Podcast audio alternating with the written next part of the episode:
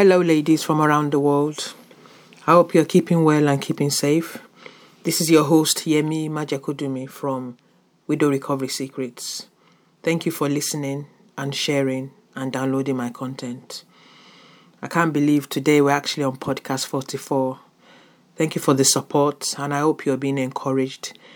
Do remember to send me your comments or ideas on my WhatsApp number which you'll find on the summary of each clip of the podcast. So today I'm looking at what can fear do to you or do to me if we hold on to it for too long. Just to remind you for coaching one to one, group coaching for grief recovery, or the revisioning of a new relationship, and more, or you need a public speaker that can fire up some motivation in your teams in the work setting, do go and contact me at businessandmarriagecoaching.co.uk. So today I'm continuing my series on mental health. So today in looking at fear, I'm looking at how it impacts on mental health and how it can surface when recently bereft or still in recovery. Fear is a feeling that starts in your mind. And depending on how long you allow it to inhabit your mind, it can steep into all other areas of your potentially prosperous life. Fear is an irrational emotion that makes us react to an event, situation, or pending incident as seemingly dangerous or unsafe. There are two kinds of fear being in awe of, or reverence, or respect someone, and secondly, the feeling of dread, danger, and safety. I'm addressing the latter today. So, the negative effects of fear are, I'm mentioning three today. Number one, it keeps you stuck in one place, generally with your thoughts convincing you non-stop of irrational irrationality to make you feel afraid, e.g., stepping into a new life, the unknown, or just capturing a new vision. It makes you stuck, basically. It is basically mental torture it can make you feel inadequate, not able to perform. The secret is to not allow it to roam in your mind. Number two, it steals your peace, and that includes no proper rest nor sleep.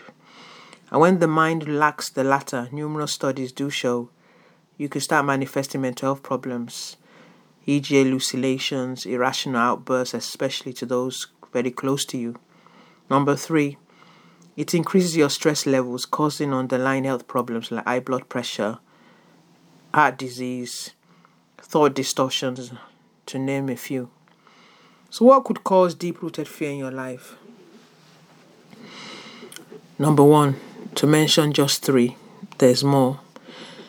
Number one, the sudden change of the familiar, the loss of the love of your life, which in a sense relates to widows, or if there's a divorce, or any kind of special relationship.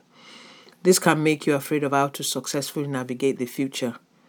So, fear would bring in thoughts of the unknown, uncertainty, and possible continued failure as one who would navigate vulnerably alone. So, just thinking you're alone could bring in fear and the uncertainty of the future, doing things by yourself, especially when you're used to doing it as a team. Number two, dwelling in your mind on a subject for too long.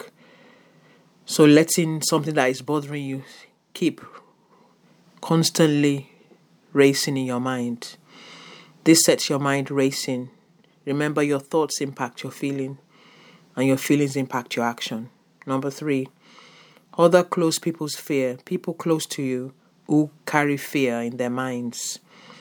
So the if you have people who tend to be very fearful, it can also impact on your mental health. If you're not strong enough to allay the other person's deep rooted fears, it will start to impact on your emotions too. So your associations can have negative or positive impacts on you. So in such an environment, it's best to be able to encourage, and if not, they might need to get some kind of counsel or support. So how do you combat fear? I'm mentioning three today. What you feed your mind at the beginning of each day will impact your thoughts. Keep fear in your keep fear in your mind. So I would say meditate first in the morning on the word of God, the Bible. As I always say, I talk from a Christian, Judeo Christian perspective. Positive confessions from the word engineers positive thoughts. Implement these actions throughout your day. You can even challenge yourself for seven days, or 21 days, or 31 days. Doing this, perhaps just reading the Psalms in the Bible. You'll be amazed how you'll be so at peace in your mind. Number two, do not entertain any form of worry in your thoughts. So do activities that optimize your mood. Exercise, good news stories, positive and calm music. Organize and methodical action plans for your day. So have a plan for your day and organize it. So it, it allays anxiety or the thoughts of being overwhelmed. Because when you're overwhelmed, it's an it's a feeling of not being organized and that can create fear especially if you know you have certain deadlines to meet the more organized you are the less room to dwell in doubt but more in action number three it's it allows find a quiet moment in your day always find a quiet moment in your day sorry to separate from the conveyor belt on continually doing so that means when you're constantly on the go without having healthy breaks you become stressed. And stress doesn't make you very productive. So, in not being productive, that means you might not be able to meet the deadlines in your work, and that could bring in fear. So, take short, short walks at lunchtime by yourself, less noise, stay in a quiet space. Just maximize the break you have. Or if you walk by yourself, put in your diary or in your alarm when to get up and go for a break.